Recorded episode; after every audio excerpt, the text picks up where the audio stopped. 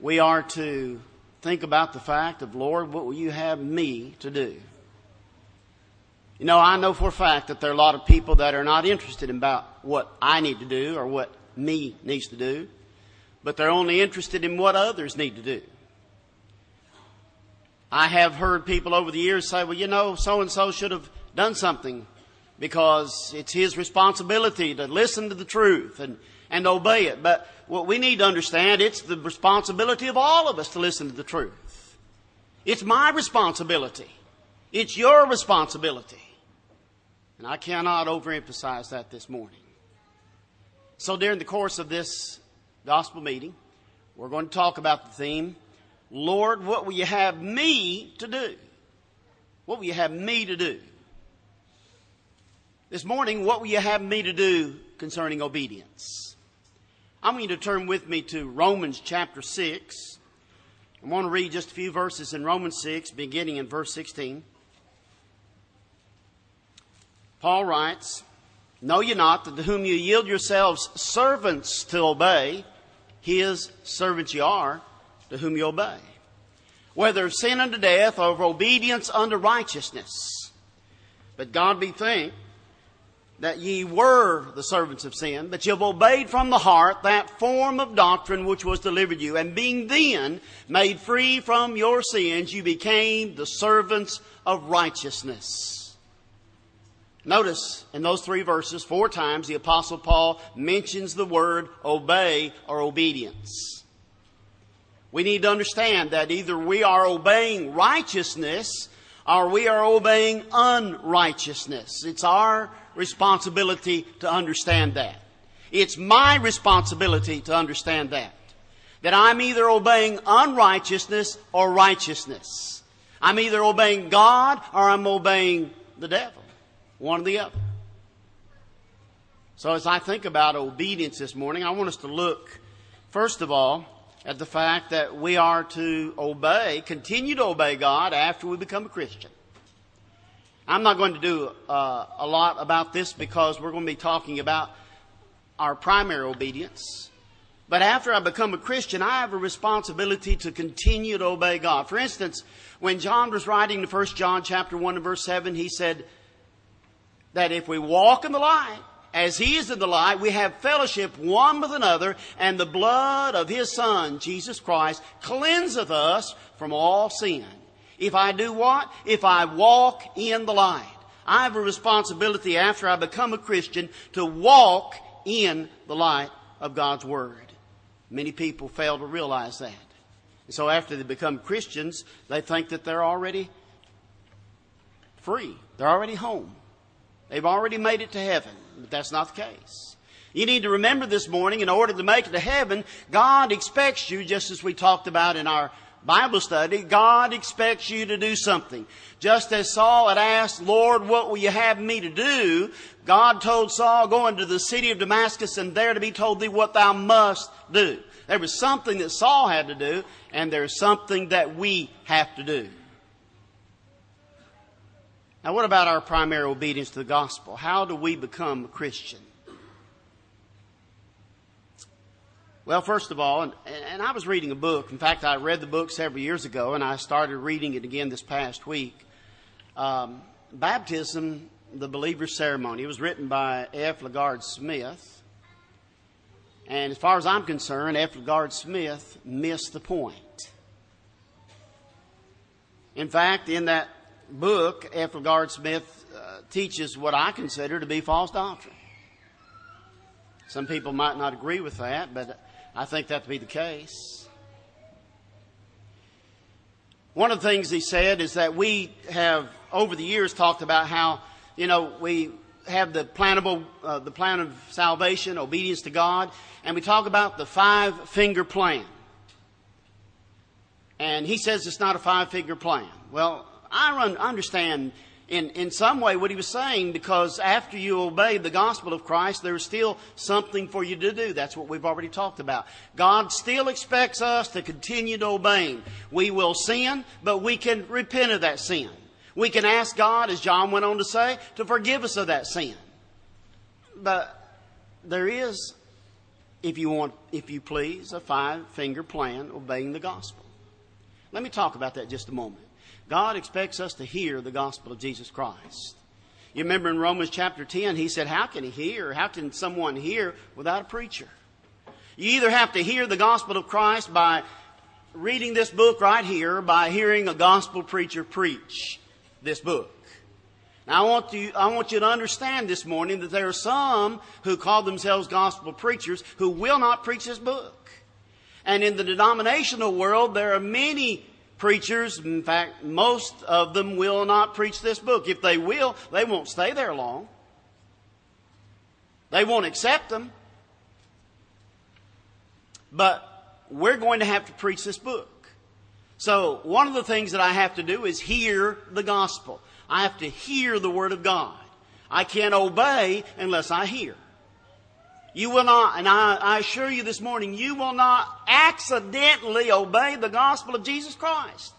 If you obey it, it'll be intentional. And if you simply go through the motions, then you've not obeyed the gospel of Christ.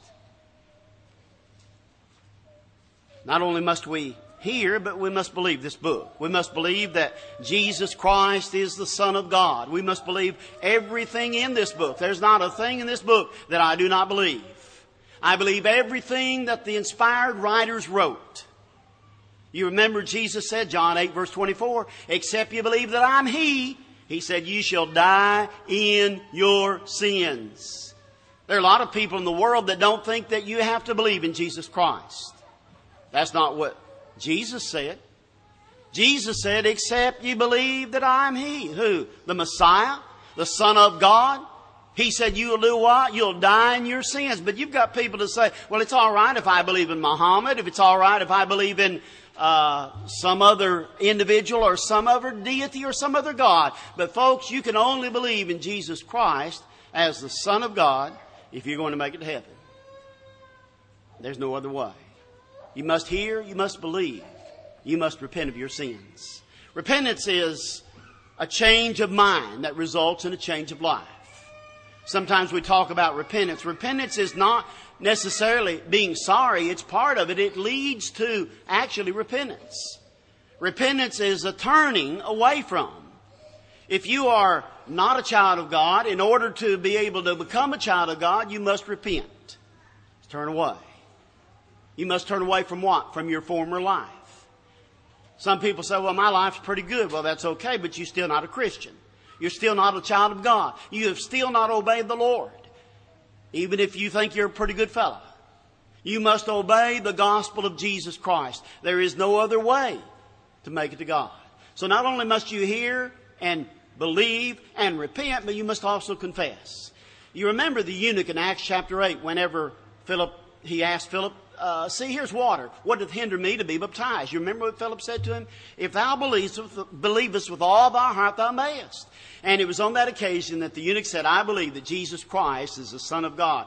They stopped the chariot. He got down out of the chariot, went down into the water, both Philip and the eunuch, and he baptized him, and he came up out of the water. So baptism, which is what we're going to talk about primarily through our lesson, is what? It culminates hearing, believing, repenting, and confessing. It culminates it. Now, I'm not saying that baptism is more important than hearing or believing or repenting or confessing. I'm not saying that. But what I am saying is that you will not culminate what God wants you to do unless you are baptized. In the denominational world, folks, most denominations do not believe that baptism is necessary for the remission of sins. They do not believe it is necessary for one to become a Christian. They do not believe it is necessary for one to get into Christ. But that's what, that's not what the Bible teaches, as we're going to see this morning. I want you to, if you would, turn to uh, the book of 1 Corinthians. And I, I'm, I'm not going to go there this particular moment. I just want to want you to hold that because we're going to go there in just a little bit. I don't know if you understand. Uh, in fact, I don't know that most people understand. There are over 100 references in the New Testament to the subject of baptism. And I don't know if people understand that when you read these references in the New Testament, the biblical references that are there, baptism is significant to our salvation. And, and this teaches, these passages teach this. And I want to, I just want to uh, give you these passages. You can write them down. You can look them up later. In fact, I believe all of you are familiar with them. You remember on one occasion Jesus said, except ye be what?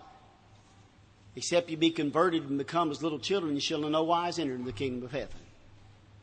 Matthew 18, verse 2 and 3. Jesus was talking to Nicodemus in John chapter 3. And Jesus said, Except you be born again, except a man be born again, he cannot see the kingdom of God. He went on to say in verse 5, after Nicodemus had said, Lord, um, how can a man, when he's old, enter or be born again? Can he enter again into his mother's womb and be born? Well, that was ridiculous. That was a ridiculous question. In fact, I think our Lord went on and pointed out to Nicodemus, He said, You're a teacher. You're, you're one that teaches, yet you don't know these things. Isn't it sad? Well, Jesus said, Except a man be born of water and the Spirit, he cannot enter into the kingdom of God. What Jesus was talking about as far as water was baptism. Paul, 2 Corinthians chapter 5 and verse 17 said this. Therefore, if any man be in Christ, he is a new creature. Old things are passed away. Behold, all things are become new. Now, when Paul was saying, if a man is in Christ, he is a new creature. Here's a question. How does a man, woman, get into Christ?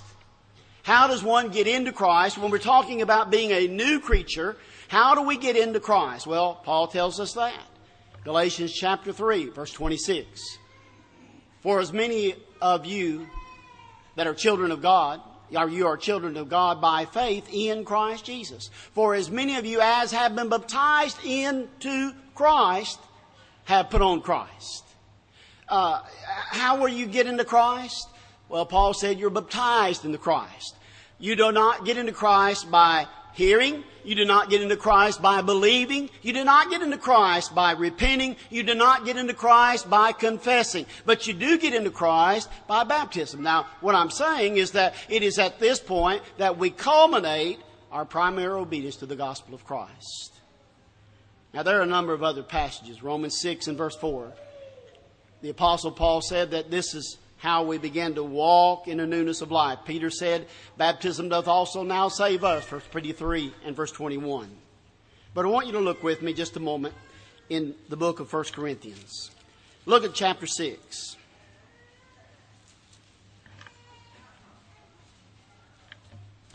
Listen to what he said beginning in verse 9. He said, Know ye not that the unrighteous shall not inherit the kingdom of God? Be not deceived, neither fornicators, nor idolaters, nor adulterers, nor effeminate, nor abusers of themselves with mankind, nor thieves, nor covetous, nor drunkards, nor revilers, nor extortioners shall inherit the kingdom of God. I want to stop right there just a moment. The Apostle Paul enumerates a wide range of sinful activities. And when I think about all of these things that the Apostle Paul talks about, and by the way, that's not an exhaustive list. If you want to read others, you can read Galatians 5 and, and you can even go back in chapter 5 of 1 Corinthians and you can go to Romans chapter 1. And you can read a long list of things that the apostle Paul enumerates in which if we engage in these things, listen again closely what he said, we shall not inherit the kingdom of God. That's plain, isn't it, folks? That's not difficult to understand. But some people misunderstand it. Paul boldly declares, listen to him, verse 11, and such were some of you. You know, he's talking about past tense. They were these things, some of these things, I maybe not all of them, but some of these things. And he said, Past tense, you were these things. You know, I look at the lives of people that uh, I've seen obey the gospel of Christ in years gone by, and I see that, that they have obeyed the gospel and they were, they had done those things, but they quit doing them. They ceased doing them. You know, I don't know of anything that should excite us more than, than to know that people that were involved in such things as this were forgiven of their sins and were able to be able to inherit the kingdom of God and become members of the body of Christ. Have the hope of eternal life. Paul went on to say, You're washed you're washed. What does he mean by you're washed? Well, washing is a cleansing. But the washing that Paul's talking about here is baptism. How do I know that it's baptism? You remember when Saul was rehearsing to the Jews what had happened to him in Acts chapter 9? And Ananias came to him and he said, Saul, why tarriest thou? Arise and be baptized and wash thy sins away. Acts 22 verse 16. Do you understand that the cleansing that Paul was talking about here when he said you're washed is the act of baptism that washes away sins? I'm not talking about future sins. I'm talking about past sins. That's how our sins are washed away.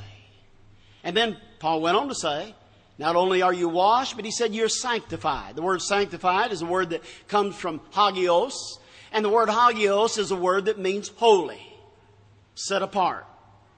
God is holy. We're supposed to be holy. Now, I know that we're not going to be holy like God, exactly like God, but God intends for us to be working toward being holy like Him. And the only way I can do that is continue obeying God in His Word. Setting apart. I have to have the willingness to be able to, to do what God says. You remember on one occasion, Jesus said, Not everyone that saith unto me, Lord, Lord, shall enter into the kingdom of heaven. Well, then who will, Lord, enter into the kingdom of heaven? He that doeth the will of the Father. But somebody says, I don't want to do that. I don't want to do the will of the Father. There's some things I like and some things I don't like. Well, folks, if you don't do the will of the Father and everything that the Lord commands within His Word, then you're not going to be able to enter heaven. Only those who do the will of the Father. You remember in Romans chapter 12, Paul said, I beseech you, brethren, by the mercies of God, that you present your bodies a living sacrifice, holy and acceptable unto God, which is your reasonable service. And be not conformed, conformed to what? To the world. What is he talking about? Not doing what the world does not engaging in the sins that we talked about in 1 Corinthians chapter 6.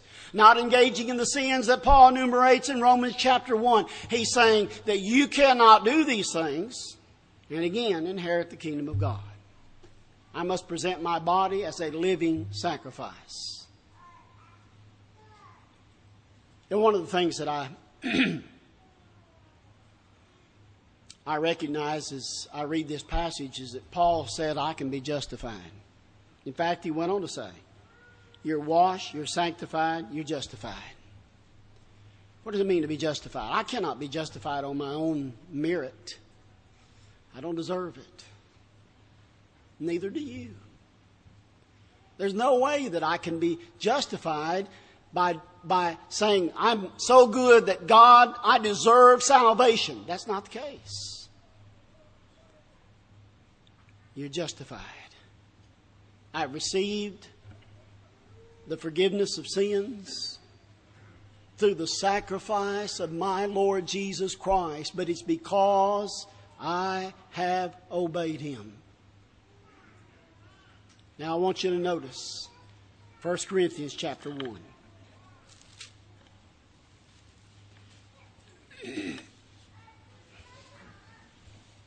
1 Corinthians chapter 1 beginning in verse 10. Now I beseech you, brethren, by the name of our Lord Jesus Christ, that ye speak the same thing, that there be no divisions among you, and that ye be perfectly joined together in the same mind and the same judgment. For it hath been declared unto me of you, my brethren, by them which are of the house of Chloe, that there are contentions among you. Now this I say, every one of you saith, I am of Paul, I am of Apollos, and I have Cephas, and I have Christ. Is Christ divided? Was Paul crucified for you? Or were you baptized in the name of Paul? Now I want to, I want to point out, the book of 1 Corinthians was written for a number of reasons. And I see as I read the book of 1 Corinthians that it was a sinful congregation. But they were still the people of God. In other words, God was giving them, Paul was giving them time to repent. When Paul wrote to them in chapter 3, he said, I could not write unto you as unto spiritual, but as unto carnal, even as unto babes in Christ. Well, why couldn't he write to them as unto spiritual? Because they were engaging in some of these sins that we talked about in chapter 6. In fact, if you look in chapter 5, you'll see there was a man that had, had taken his own father's wife, his stepmother. If you look in chapter 6, you'll find, excuse me, that brethren were suing brethren. They're taking each other to law. If you look in chapter 8, they were, they were eating meats that had been offered idols. If you look in chapter 11, you'll find that they were perverting the Lord's Supper. If you look in chapter 12 through 14, they were perverting spiritual gifts and misusing spiritual gifts. If you look in chapter 15, you'll find that they were, they were no longer accepting the fact that the resurrection was going to take place. And so it is the case as you read the book of 1 Corinthians that you see Paul writing to the church and pleading with them to get rid of their sins to cease their fleshly activities. You know something? The church at Corinth did exactly that. When you read the book of Second Corinthians, that's the very reason Paul wrote it. Is because these brethren had straightened things out. In fact, they'd withdrawn from the brother that had taken his own father's wife. And Paul said, You need to accept him back. But I want you to notice two things. In order for someone to say, I am of Paul, I am of Cephas or Peter, I am of Apollos or I am of Christ, in order for someone to say that, here are two things that have to happen. Number one, they would have to be crucified for you.